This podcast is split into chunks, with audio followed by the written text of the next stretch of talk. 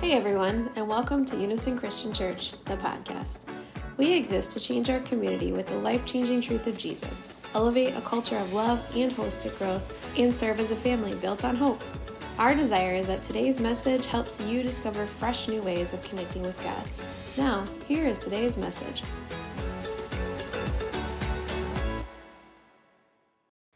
All right, good morning, good morning, good morning. Let's see how, yes. All right. Oh, I am glad to be with you all today. I am so thankful for this cooler weather. Thank you, Lord Jesus, for fall. I am done with that heat. Last week I was like, I don't live in Florida for a reason. No offense, Florida fam, but it's not my joint. Like, I don't like this up here, feeling all, whew. yes, swampy is the word I like to use for it, swampy. So, yes, as Pastor Jay said, I am uh, wrapping us up in our Kaleidoscope series. We are on the last week of talking about some beliefs we've taken for granted in the church that we believe to be biblical, that God's like, actually, hold on a second. Let's look at that again. So, before we get into things, you know, this is my last time, so please come join me for this book study. A lot of what we're talking about in these four weeks and have been talking about is coming from this other half of church book. So even if you don't want to join me for the book study, I won't take it personally, but at least read the book. We've just finished it as a lead team, and I promise you, any of them, if you ask them, will be like, yes, this was a game changer for how we are doing things here in our family. So please, please, please take a look at this book and join me, if you can, for an eight week study on that. So today, we get to talk about a really fun thing we all love shame. Yay! now, if you are familiar with the Enneagram, um, Christine introduced it to us a couple years ago, and so it's been fun as a family to like learn what our different Enneagram types are. Um, I am a two, so I am what you would call a helper. And one of my biggest struggles, the fear I like the least, is shame.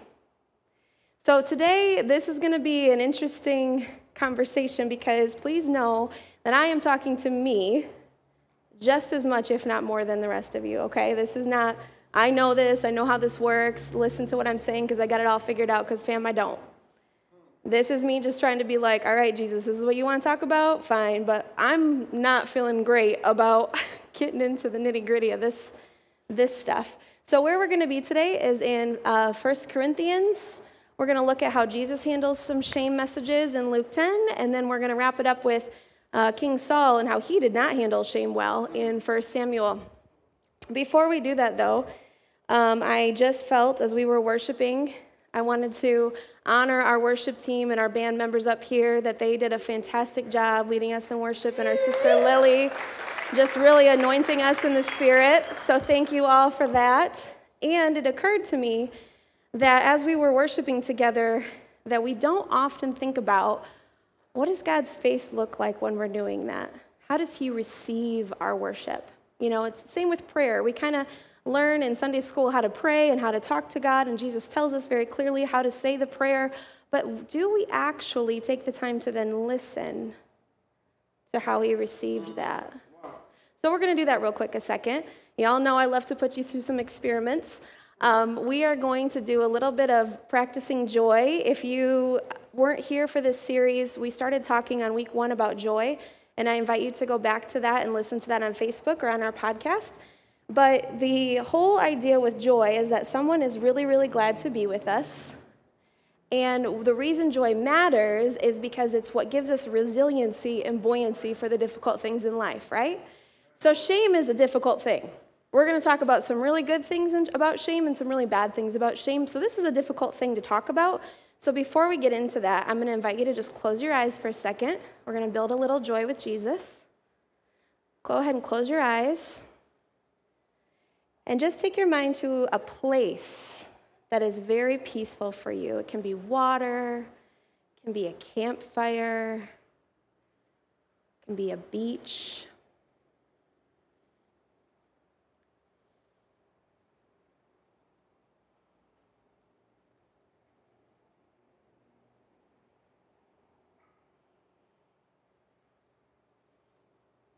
So imagine yourself in that place and just enjoy that for a second here.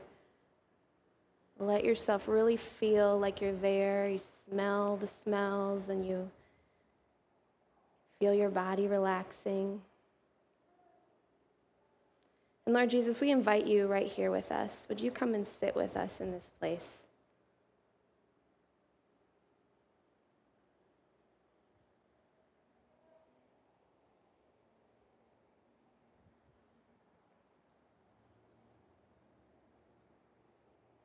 And Father, here in this place, we just ask you, how do you receive our worship? How do you receive my prayers and my singing?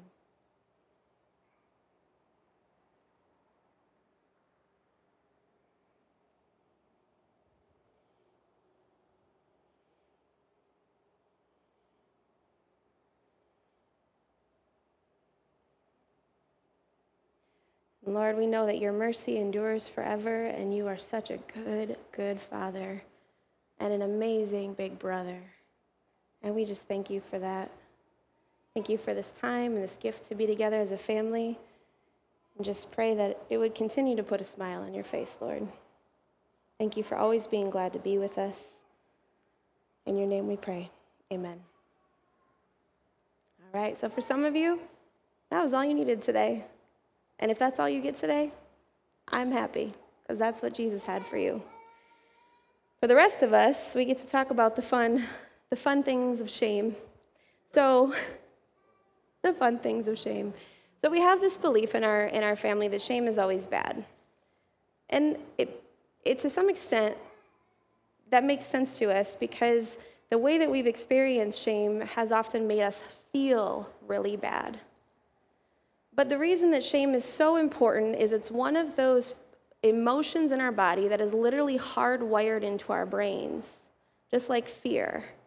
We have a system above our right ear that processes shame so that we can learn what it's like us to do when things are going bad or things are going well.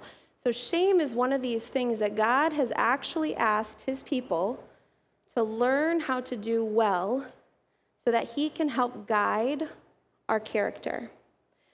So we know that shame is an important part of character development, but so then too is group identity. So we're going to talk about all three of these things here today.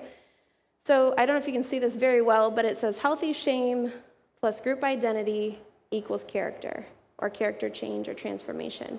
And we know when Jesus was on the earth, this is what he was after. When he walked with his people and he built his disciples around him, he was after a group identity that helps us understand what it's like, me and my people, to do in cases with demon possession or spirits of fear or whatever the case may be, right? Jesus was showing us that we need to have a little healthy shame and a strong group identity to really understand how to change character. Because at the end of the day, and I'll talk more about this later, Jesus is after character change, not behavior management. I'm to say it one more time, okay? Jesus is after character change, not behavior management. So if you are coming to church trying to manage things and hold it up together and make it look like you got it going on, don't do that here. We don't do that here. All right? And in fact, you're going to hear some stories today from some of us in the lead team who are going to talk about some shameful things and some ways we experience shame because this matters so much to us that we are here for character change and heart transformation, not behavior management. So, what we understand about character, I told you we're going to work our way from the bottom up because we don't have to spend as much time on character and group identity. A lot of us have an idea of what that is. So, starting with character, um, our children go to a school that has a moral focus each month, and one of my favorite things that they taught my kids was character is what you do when nobody's looking. I love that. I love that. Who you are when no one is looking, or in other words, like our spontaneous behavior. So, when somebody cuts me off in traffic, I'll be honest with you, fam, my character's not so pretty. it doesn't look like Jesus when somebody cuts me off. But I've been working on it. I've been trying to trying to learn from my group identity and some healthy shame like, what is it like me to do when somebody cuts me off in traffic? So, a quote I want to read here for you a minute about character uh, from this book, study that we're doing, is a common misunderstanding is that our character is defined mostly by moral truth and choices. When we see a flaw in someone's character, we think, oh, they don't understand God's teaching and they're making bad choices. It's true, bad choices were involved, but the root impetus of our character lies elsewhere. In order to change our behavior, we need to change our values and update our stored examples of how people act. We cannot change our values directly. We must get them from our community, our group identity. That's really important. This is why I think God always points back to his family, right? It matters to him that we are never alone and that we are in relationship. So when I hear people say, I can worship Jesus at home, I can do it on my own, listen, I'm not here to shame you if that's, if that's your choice, that's cool. But you're missing out on getting some values updated and some identity created by not being here with us when we talk about hard things or when we go through hard things together. So we know that character matters and it's important to Jesus. And we're going to talk now about how that group identity comes into play because we have to have in our community mature believers who can show us what it's like to do when something goes wrong. I need somebody who handles road rage really well. Listen, if you do, please come see me. I need your stories, all of them. I need them to come and share some stories with me about how they handle that person cutting them off in traffic. I can't hear lessons, I can't hear teaching. I have to hear, in order for that system to get updated in my brain, I have to hear the story. Okay, so storytelling is super vital to character transformation and group identity. And I wonder what tool Jesus used all the time when he was trying to update group identity. Any ideas? All right, there we go. Some stories. So, Paul is going to talk to us in 1 Corinthians, if you want to turn there to chapter 1. I'm sorry, chapter 3. Verse 4. He's going to talk about what happens with our group identity when it gets corrupted. So, Paul says, For when one says, I follow Paul, and another, I follow Apollos, are you not being merely human? What then is Apollos? What is Paul? servants through whom you believed, as the Lord assigned to each. I planted, Apollos watered, but God gave the growth. So neither he who plants nor he who waters is anything, but only God who gives the growth. So Paul is showing us listen, y'all, you got this mixed up here. You're trying to identify with your leader as your group identity. And again, we are guilty of this as a church. We, we look to who's leading that church? Are they a good leader? Do I like them? Are they great? I'm all for honoring Chase, and he is a fantastic leader at this church. But we've just read that Paul says, What is a Chase? Did Chase die on the cross for you? No. no. I certainly wouldn't, no offense. Love y'all, but I wouldn't do that right? So our group identity has to be centered only around Jesus. That's why he says nothing is sacred here but Jesus, because that is whose church this is, that is whose identity we are surrounding ourselves with, and that is how our character changes. Right? We also make the mistake of forming our group identities around our malfunctions so, what I mean by that is we like to identify ourselves through our pain, our addictions, our trauma. So, I will say I'm an alcoholic, and I will surround myself with alcoholics in recovery and say that's my group identity. Now, there's nothing wrong with support, okay? Absolutely. Those people need to know that other people get it and are with them in it, but they have to form their group identity here. This is why we are the church, and this is where people need to be. The sick need to come and be with us because they need to get their group identity from us. Right? And that's why last week we talked about weakness and humility because we have to talk about, I don't have this figured out either, but I want to do this with you. And I've at least figured out what you're struggling with, so let me share my stories with you about how I have handled the same situation that you're in. And now your brain gets an update and goes, Oh, you're part of my people. That's how we do that. That's why the Bible tells all these stories over and over again, even in different ways, because we have to go, Oh, I needed to know that's what my people do. And listen, church, if we don't develop the group identity in our people, other influences are going to fill that void. That is why cults, operate as well as they do. That is why gangs operate as well as they do. That is why, wait for it, political parties operate as well as they do, okay? Wait, that's somebody's toes.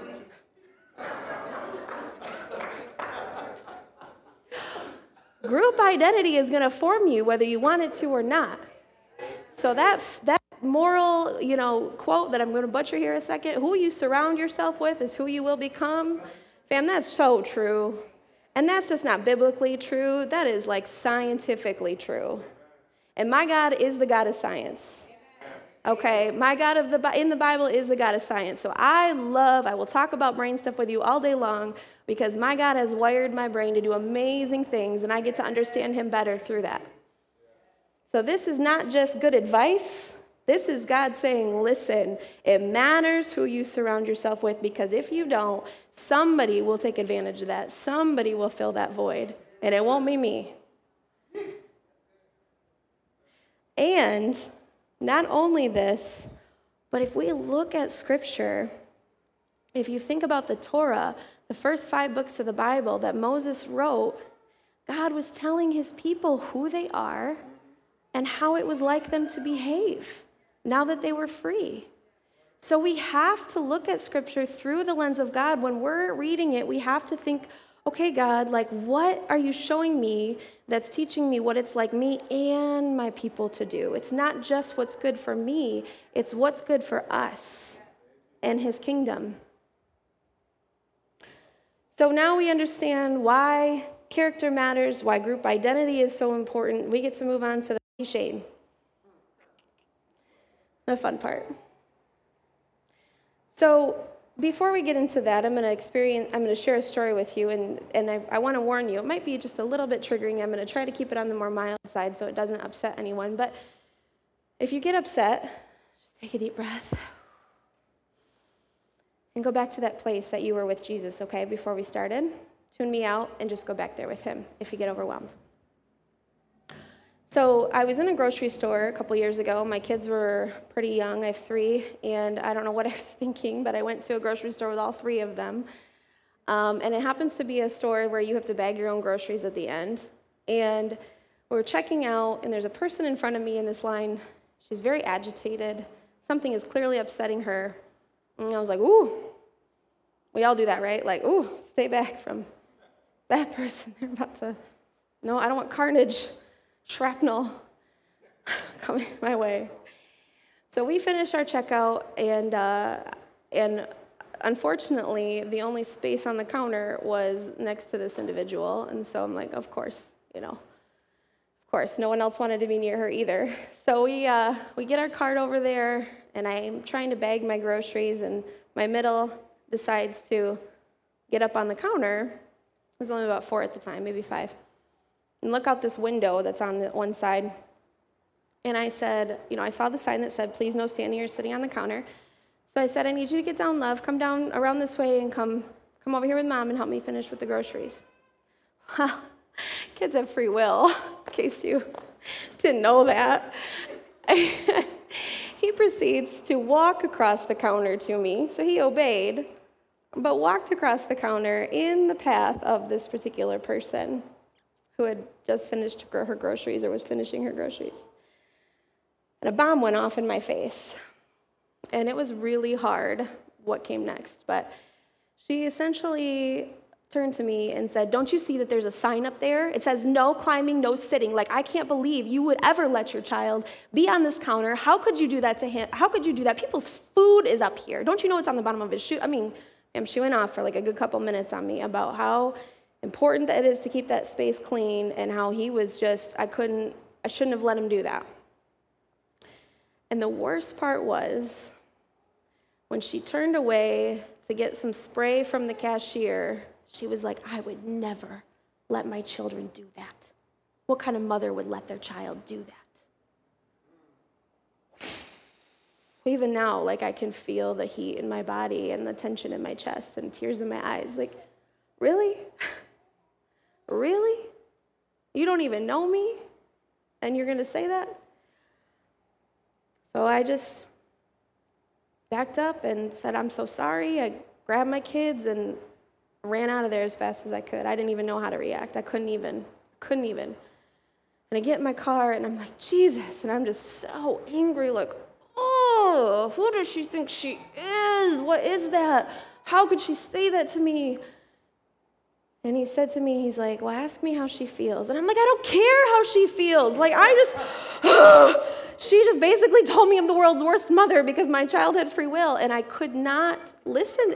And he said, ask me what's going on with her. And it took me, fam, it took me a good 20 minutes. I had to take my kids home. I handed off groceries to my husband and was like, please, can you just, something really bad happened? Can you just let me, like, go talk to Jesus? And so I shut myself up in my room and finally, maybe 20 to 30 minutes of that whole back and forth, like, no, I don't want to hear. Okay, what do you want to say? No, I don't care. You know, I really, felt very multiple personality. right? And finally, I listened, and finally, I heard him say, Lisa, she is so sad. She doesn't have anybody that is glad to be with her, and she can't see me. No, it doesn't excuse her behavior. It certainly was not okay that she treated you like that, and I'm sorry that that happened to you. But she is really hurting, and she's having a really hard day. And I was like, okay, Jesus, I pray for that woman then. I pray your blessings over her. I pray that you would give her people to bring her joy. And that's all I could do because at the end of the day, like what she said to me and what she did to me was not okay. But Jesus still loves her. And he tells us to pray for our enemies, and he tells us that we need to ask for his perspective on everything because we don't know. We don't know. I could have handled that in my own wisdom and said, listen, I don't know who you think you are, but, you know, right? I could have handled that. And would that have been Jesus' reflection to her? No. Right? So when it comes to toxic shame, which if you didn't guess already, that's what that story was, we are not to accept toxic shame. When she said, I don't know what kind of mother would let their child do this. And the, what I heard, and of course this is the enemy's voice, you're a bad mother. How could you do this? You know, la la la. I'm not to accept that. That's not healthy shame. And that's not what we're talking about, fam. That's condemnation and that's guilt. So toxic shame leaves us alone in our shame. Someone has pointed out our failure and left us there. She blasted me and walked away. That's toxic shame, fam. And the Lord does not want us to accept that. Paul says in Romans, and I'm sure y'all know this voice, right? Romans 8 1, there is therefore now no, a little louder. Yes, thank you. For those who are in Christ Jesus. Yes. And in the same chapter, a little later, Paul says, Who shall bring any charge against God's elect? It is God who justifies. As my friend Mr. Charles told me, they don't have a heaven or hell to send you to. And he's going to be regretting that he ever told me that. But listen, listen, like that really stuck in my group identity. Like we are people who don't accept condemnation, right? Christ Jesus is the one who died more than that, who was raised, who is at the right hand of God, who indeed is interceding for us. Yes, I forgot I had a slide for this. So, this is toxic shame. This is condemnation. This is not for us to accept. But there is a form of shame we are to accept. And that is called healthy shame. Otherwise, I like the phrase relational correction. But I don't want us to shy away from the, the word shame, okay? Like, I know that it's one of those words, we hear it so much that it starts to kind of get wrapped up into all these different meanings. But the, the fact of the matter is, is, that is the system in our brain that is teaching us how to be who we are. So we have to call it what it is. We can call it growth opportunities. We can call it correct. We can call it whatever we want. But at the end of the day, that's what it is, right? Just like fear can be called different things and we can use different words for it, it's, that's still what it is. So healthy shame affirms the relationship. It points out how I am not acting like myself and reaffirms who we really are. It's an invitation back to my true self. When I am in weakness, when I am doing something that is wrong, I've forgotten who I am. How many of us in our anger have forgotten who we are? Right? Anger is a weakness. It doesn't feel like it because it feels so powerful, and I love to be the first one to tell you I will love to use some anger. Ask my husband. I'm not proud of it, but I have to really take a step back and go, wait a minute, okay, I've forgotten who I am. So I want to read another quote to you here. Um, I'm sorry if it's a little hard to see, but it says, handling shame in a healthy way protects the joy in our community. A community that builds joy uses correction not only to build character, as we are after that, but also to maintain the joy level of the group. Unlike toxic shame, when we accept healthy shame, we feel better and our relationships are strengthened. Healthy shame is the guardian of joy. It protects our relationship. If I care about you and I come to you, I had to do this with my sister once. I was terrified to tell her some correction God wanted me to share. Terrified. Like, whoo, cannot do this. And when I finally did, and we had our heart to heart, and I told her this was hard for me to say, we were tighter than we had ever been before. She heard me, she accepted it, and we, not only were we better off than we'd ever been, but her life was blessed as a result. That is healthy shame. That is what we are focusing on as a family. So let's look at how Jesus did healthy shame, okay? Because we know, like, it's all well and good to say this, but like, we really need to know the person who's who's the master of our hearts. How does he do this? He's the best role model, right? So we're going to jump over to Luke 10 and look at two examples in there, so feel free to join me if you want. In the first example, Jesus had just sent out 72 people to go and tell everyone that they could that the kingdom was near. So basically, it's kind of like, all right, get the message out that I'm here, and they're going to want to see this. And go ahead and perform some miracles and things to kind of show them like what I'm really what I'm really about. So we start with the 70, 72 have returned with joy, and they say, Lord, even the demons are subject to us in your name. And he says to them, I saw Satan fall like lightning from heaven.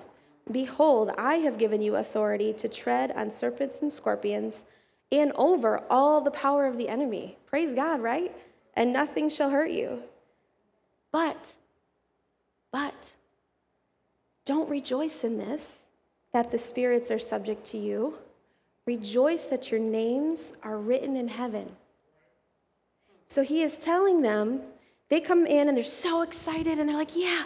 And Jesus is like, yeah, I get that. That is really exciting. That's the first part of healthy correction. Let me join you in what you're feeling. Yes, good job, guys. I'm so excited that that went well. But he notices that they're tempted by something. They're tempted by their works, they're tempted by potentially the fame that could come with what they're doing, right? And so he takes this opportunity to say, but wait a second, it's not like us to rejoice in the, mirac- the miracles we perform. To, to be happy with the person, absolutely. But it's not where we get our identity. Okay? We get our identity from the joy that our names are written in heaven. He knows our names. That is the source of our joy. What we do for the kingdom is wonderful stuff. I'm not discounting that, but that's not the source of our joy. Now we're going to go down a little further In the same chapter, we're looking at the story of Mary and Martha. I always get a tongue, tongue tie with their names. So now, as the disciples and Jesus are on their way, Jesus enters this village, and a woman named Martha welcomed her into her home. She had a sister called Mary who sat at the Lord's feet and listened to his teaching. But Martha was distracted with much serving, and she went up to him and said, Jesus, don't you care that my sister has left me to do this all by myself? Tell her to help me. I love this because I'm like, listen, if anybody's going to motivate anybody to do anything, it's going to be the Son of God, right? Like, that's the person you want in your corner. If I want, okay, can you, Jesus, can you tell my kids, like, could you just please tell them to get down and walk around on the ground and not across the counter? Thank you.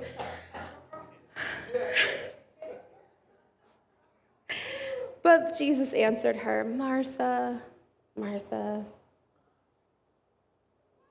And I love that. I'm going to stop there a second because I can see his face. It's not one of like, Martha, again with you, you know? He's like, Martha, Martha. Sometimes we don't hear it when he first calls us, right? And that's why he's such a good God, is he'll keep calling. But the look on his face, I just want you to picture that it's joy. He is so glad to be with Martha. And he said, Sis, I know you're anxious and you're worried about all this and everything you have to do to get ready. But that's okay to just let that go for a second. Mary is choosing to let it go for a minute and sit down and listen. He's giving her healthy shame. He's showing her that what it's like us to do is to really evaluate if what we're doing on the Lord's behalf, by the way, is the most important thing in the moment. And we've talked about this before when we talked about hope. Like, we have to remember that not everything that we think we should do is what God actually wants us to do. That's our group identity, fam. So if I see my sister or if somebody sees me, please, by all means, I'm trying to learn to do this. So if we have a good relationship and you see me doing something, I invite you to come up and say, hey, listen, that seemed like a really good thing to do, but is that what Jesus actually asked you to do? I need to hear that. We need to hear that. Our God is a God who loves us with his kindness into conviction, right? It is his kindness that says, uh uh-uh, uh, that's not how we do things. And again, why would we do things differently? Why do we think we can just run around and bop somebody on the head and say, that's wrong, don't do that, okay, bye, good luck with it? When Jesus would never do that. We can't run around trying to act like we've got it all figured out. Because the truth of the matter is, fam, that we like to justify ourselves and why our behavior was acceptable. Here we go. This is where it's going to get woo, prickly, okay?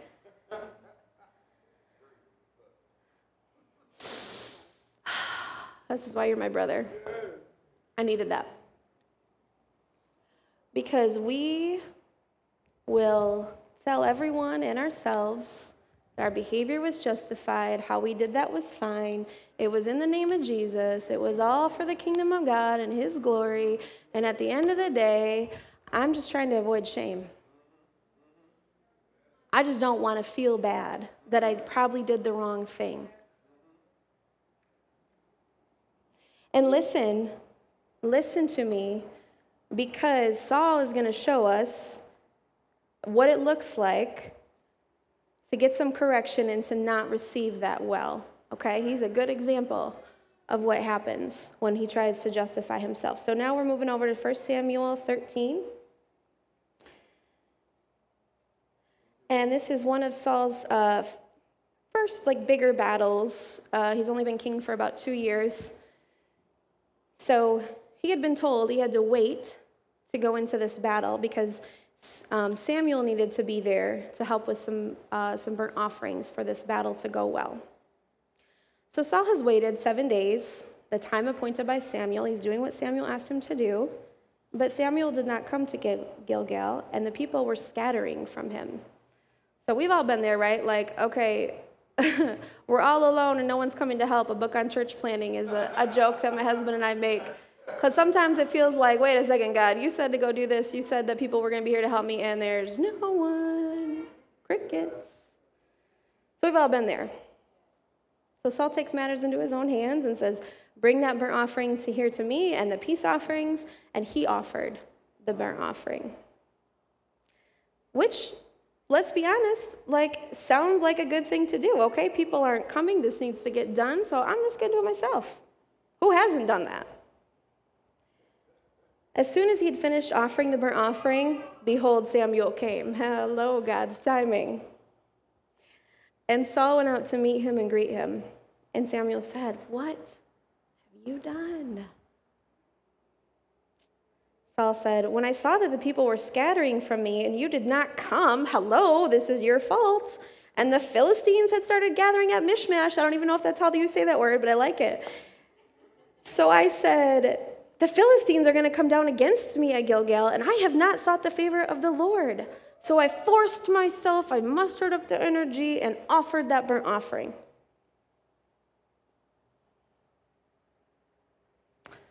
Samuel's trying to say, um, excuse me, what'd you do? And instead of Saul hanging his head in shame and saying, Sorry, I thought I did the right thing. I thought I was doing what I was supposed to do. I just was getting really anxious and worried and, and being honest about his weakness, right?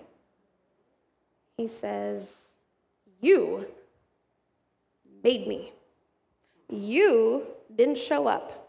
And it's your fault that I did this.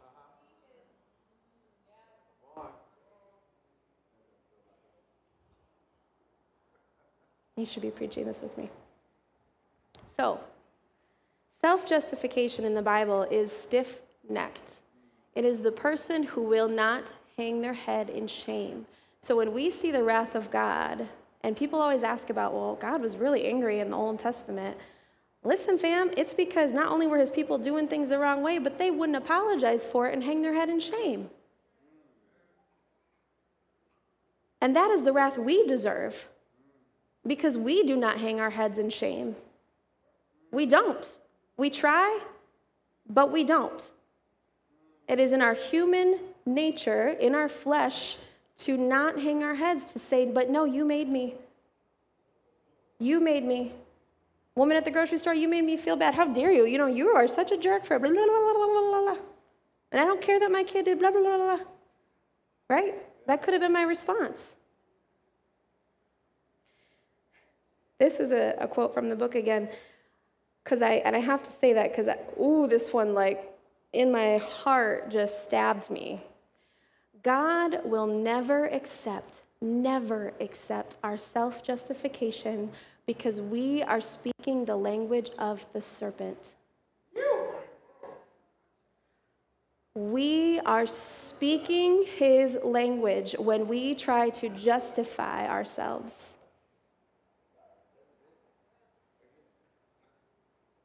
Yeah, I know. It like I yes, I literally wanted to kind of curl up in a ball like, "Oh, but instead, instead, God invites us to humble ourselves, abandon our self justifications, and return to Him. Y'all know He knows everything already, right? Y'all know, like, there's no clothing in heaven, probably, right? Sorry, TMI. But I'm just saying, it's in our nature, right? When Adam and Eve sinned, that's what they did. They ran and hid, they run away. And then when God goes to them and says, What happened? What did you do? Adam goes, She did it. And Eve goes, He did it. That snake did it. Right? That's what we do. That's what we do. Where it's like it's like just we're wired to just go, oh, it's not my fault. But when I justify myself, I am essentially erecting a shield against any corrections that are brought against me. And I would dare say that I'm erecting a shield between me and God. I am hiding myself from the one person that can help me. We are putting up a shield to hide from the correction, and our character will be impervious to change. He can't work with stiff necked people. That's why he's so angry, was so angry in the Old Testament. I can't do anything with y'all. You're not willing to, not only are you not willing to hear me, but then when I tell you you didn't hear me the right way, you're like, oh, oh well. We were just doing what we thought we were supposed to do. How do you do how do you do anything with that? Like even as a parent, I'm like, I don't oh my goodness, if my child, I just ooh. I mean for real, like if my kid was trying to like justify their decision and they had made a bad decision, it is it is really hard to be like, "Ooh. Okay, you're trying to avoid shame."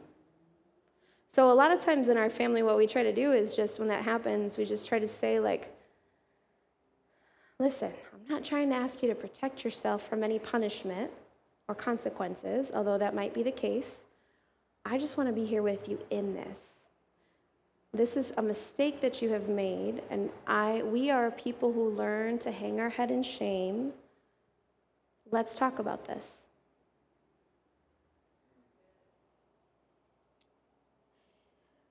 A mature disciple of Jesus, here's some spiritual maturity is eager to accept correction and to share those stories of being corrected. Do we remember why it matters to share those stories? Right? Because it's how we teach our group identity. Okay? So we are eager to accept correction and we are sharing those stories of being corrected, and we make sure this becomes a part of our DNA in our community. So, as followers of Jesus, we talked about this earlier, we are after character transformation, not behavior management. I am not going to go and give a healthy shame message because I am trying to manage the way that you do things and it makes me feel uncomfortable. Uh uh-uh. uh Okay? That's not it. I'm going to share a healthy correction with you because I love you and I know you love Jesus and I want to help you look more like him. And I am going to be with you in that shameful place. Right? Healthy correction in relationship. And as followers of Jesus, we are learning together to reject condemnation. Condemnation says you're bad, and there's nothing you can do about it okay? And someone comes at you and says, You're a bad mom, and there's nothing you can do about it. No thanks. That's the language of the serpent. You can move on, keep going, bye. Okay? That is not what we're talking about. We are going to reject any condemnation. So if someone comes at you with this, you're bad, you can't do anything right, all of that toxicity, that is not of God. Let's be clear about that. But we are to eagerly share and accept correction. And finally, as followers of Jesus, we are learning how to humble ourselves. This is the one that your sister is really struggling with. And to not accept self justifications. I shared a, uh, some healthy correction with my husband the other day, and he responded with, it was so eye opening to me because it updated my brain when I was sharing some healthy correction, I said, Are you open to receiving some of this healthy correction that I, something that's come to mind? And he said, Okay. And I said, Okay, well, here's what I saw. And just a reminder that we are people who love others well and we do not go talking about them to other people that we don't know. And that was how I did that. And then he just went, Okay. Yeah. I was like, Huh? How do you how do you do that? Because if that were me, I'd be like, no, but wait, see, what I was trying to do was I was trying to process with my friend over here, and I was trying to tell them so they can help me better. What I really wanted was for them to help me learn to pray for this person.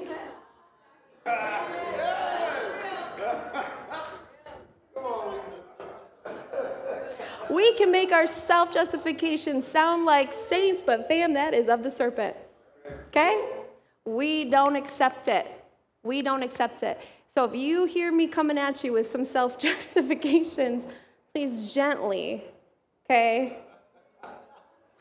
Gently, lovingly correct me. I am still a sensitive person, so I do feel things. I do feel shame naturally pretty deeply, right? So you do have to come at me pretty gently because it's just, I naturally feel it. Some of us were like, okay, great, thanks for that, and we move on. But some of us really do feel it very deeply and need gentle correction, okay? So we're going to do a little practice here. We're not actually going to share healthy shame in, in here yet, especially because we've got new family members. So we want to build up some relationship first before we, we do that. But um, what we are going to do is a couple things for you to take home and then a few stories which we're going to hear in just a second. The first thing we need to do is to watch for those self justifications in ourselves.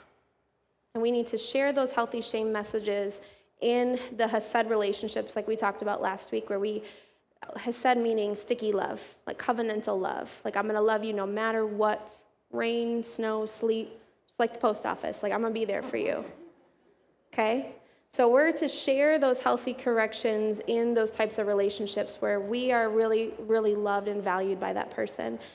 Um, and we are to share these messages with joy on our faces, which can be really hard to do because the truth is that I may feel really disappointed and frustrated. So then the ideal thing would be for me to go and breathe and talk to Jesus for just a second before I come at you with some healthy correction, okay? Sometimes we think we have to give correction in that moment, but we're not animals that forget five seconds later, okay? So it's important that if something is happening that is really something you really feel like you're supposed to talk to this person about and give healthy correction, it's important to process that with Jesus first, okay? Because we can do damage if we haven't processed with him and held it up to him first and asked for his perspective. And the Lord has honestly shared, sometimes shared perspectives with me that I didn't even know was going on in that person. So now when I give this healthy correction, I have compassion. I feel loving towards them. I can even sometimes say, hey, you know what? God showed me that what you were really trying to do is this. Like, I know you were really after this. But the truth is, you know, we are people who do not do it that way. Instead, we are people who do it this way. So that's an important part of that is we, that language. Like my face should reflect that I love you, I'm glad to be with you, our relationship is not in jeopardy. And then I should be able to say, we are a people who do XYZ. We do not do XYZ, okay? So, as we get used to this healthy correction, hopefully, my hope for us and for myself is we'll get excited when somebody comes to correct us. So, someday, saints, pray for me. My husband will be able to say, Are you open to correction? And I'll go, Yeah. yes, I can't wait to find out what's going to make me look more like Jesus. Yes. Because Right now, my answer is like, oh, I'm gonna throw up over here. So pray for me. One day, right? It's a goal. Okay. It's just a, it's a spiritual goal. We're working on it. Jesus knows. So, but that should be our goal as a family. We should be a family that is like, oh, I get to share some healthy correction with you today. I get to strengthen our relationship. I get to be with you in this difficult place and share this with you, and we can even pray together after we're done. All right, so enough from me talking. Um, I did, oh, I forgot to put this up here. I'm sorry. This was, I wanted, if you wanted to take a picture, this was the slide of um, how to say it, to say that healthy shame message. We do not blank. Instead, we are a people who blink. And the goal of that is to make us, it will change our character, but the goal of that is to make us look like Jesus. That's what we're after. So we get to hear from a couple people today. I'm so excited. I asked a few friends and loved ones to come and share some shame stories. Our brain needs to hear about three to five stories, honestly, like every day for six months to really understand um, how we handle certain emotions. So that's why I was like, if you have good road rage stories, please share them with me because how you handle that well, because I need lots of stories. I need to hear it lots of times. Um, so that's why storytelling is so important. And I invited um, my husband Paxton to come and share a story, and then also Pastor Chase.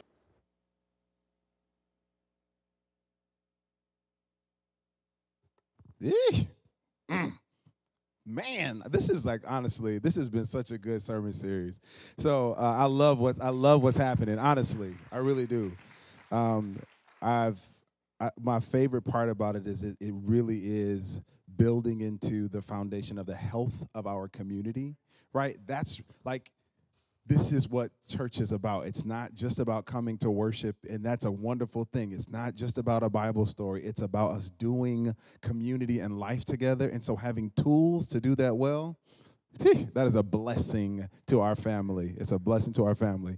So, uh, we, as a lead team, we've gone through this book together, and I'm going to read a quote from it, and then I'll tell you a little bit about how it impacted me. It's in the seventh chapter.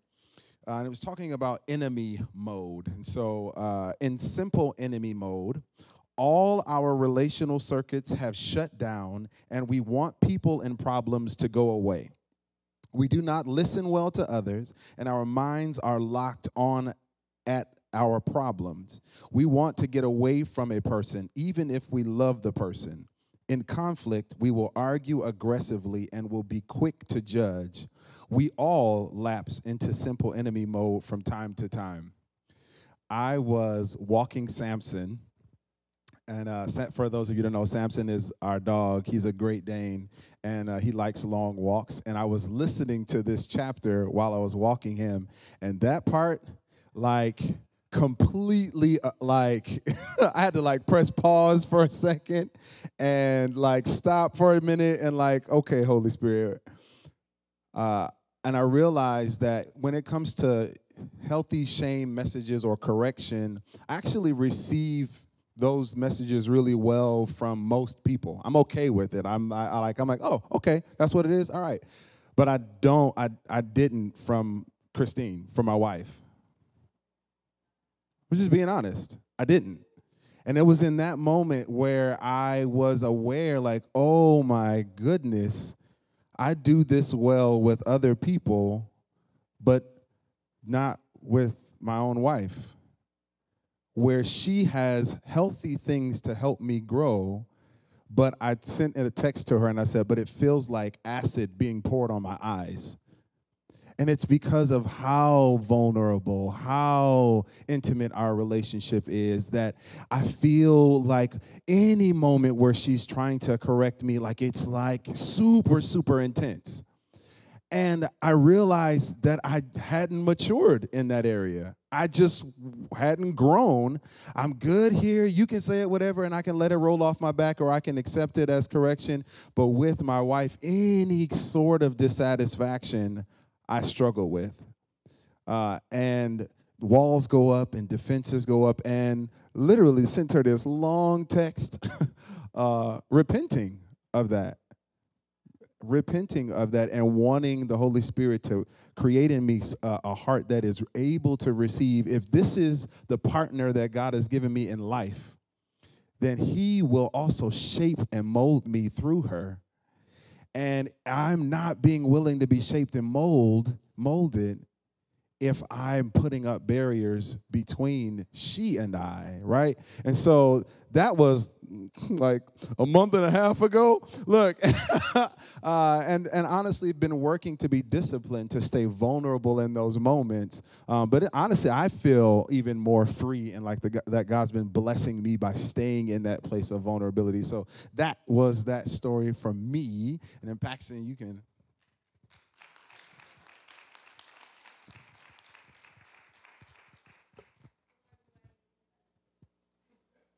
Just keep thinking how funny it is about this uh, insert phrase here, a book on church planning. Someone's going to write that. All right, so uh, my story of really kind of acting like myself happened a couple months ago. And uh, we were out on vacation with some family members. And I remember going up the stairs as a member of my family was coming down the stairs and uh, it was just wide enough for both of us to just barely fit as we walked past each other. And he says, "Oh, hey, Paxton, how you doing?" And he gave me one of those little tummy rubs. And I remember feeling like, okay, this is the first time this ever happened to me, and I was stuck in that mode. He kept walking, but I was stunted. I was paused. I remember my ears were feeling really hot, and my stomach was turning, and I started thinking about pregnant women when people touch their bellies and am I pregnant? And just feeling just really just kind of just really low. And at that point in time, I remember thinking, I've never felt so big and so small in the moment. And I walked upstairs, went into the bathroom, pretended to use the bathroom because I was really kind of processing this, but I didn't process it with God because I was angry and I was trying to figure out a really good way to get him back. So I did some things that were not good. So I proudly stepped my neck up, went downstairs, noticed that he and his wife were washing dishes, and I came up behind him and I said, You know what? I think you're doing a really great job. Attaboy. Right on his rear end. And he goes, Whoop, looks back at me sternly and says, No, that's not okay. And I remember like right in my eyes, and I was just like, I felt this moment of shame and like, what did I just do? What's going on? But then I completely cover that up by just saying, okay, cool. And then in my mind saying, I'm justified. That was good. I got him. Yeah. And so then I marched upstairs, and and Lisa was upstairs reading, and I came there, and I was really proud. And I said, you know, and she's like, what are you so happy? I'm so happy about like that. You know, you look like you just did something. And I said, yeah. Told the whole story, the attaboy, and he, and she's like, okay that doesn't seem like you. It doesn't seem like who who we are. What do you think you should do about that? And I remember just like, okay. I didn't feel the kind of shame that he made me feel downstairs. I felt love.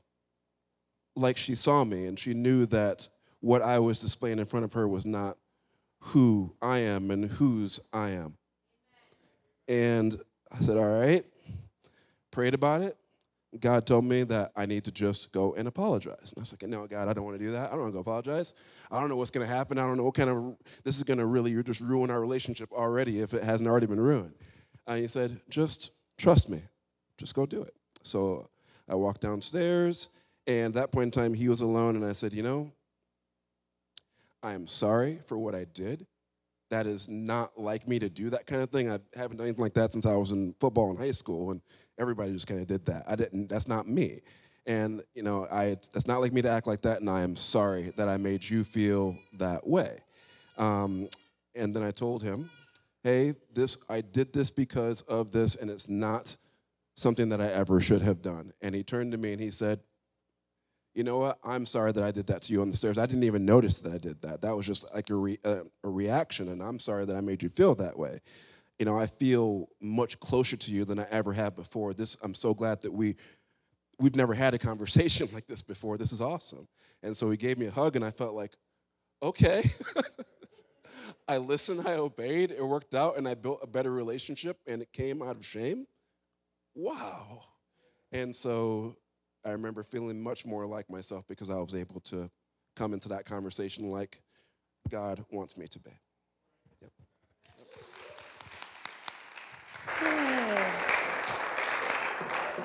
Yes, I hope you enjoyed those stories. I know I did, even hearing it again. Um, and Chase, thank you for saying that. That is a place I'm into that I need to learn to let those closest to me. Did that sound like the way Paxton described himself at the end? Did that sound like our people? Didn't it? Like, and what a testimony to this family member who I don't know where their walk is with Jesus, but how cool for them to like go, oh, wait a second. Okay, I see you. You're doing it a little differently than I would. That's cool. All right. And we're closer now. Our Hesed has grown stronger, right? So I just want to encourage us as we go in the upcoming weeks um, in places that we're, as we're growing as a family and it's trans time of transition for us, this is going to be one of those things like to focus on for our family is to not only to, to build the joy, but also to build that Hesed relationship with one another so that we are in places where we can share some gentle, healthy correction. Um, and please know, I think it's okay for me to say this on behalf of the lead team. Like, we are a part of that also. Um, Chase has said this before, but I feel like it's worth reiterating. No one is above any kind of correction, okay? So, just important to know that that is, that is how we, our hearts are for our family as a lead team, that we all want to share correction together. So, let me just pray us out. I want to um, have you stand, though.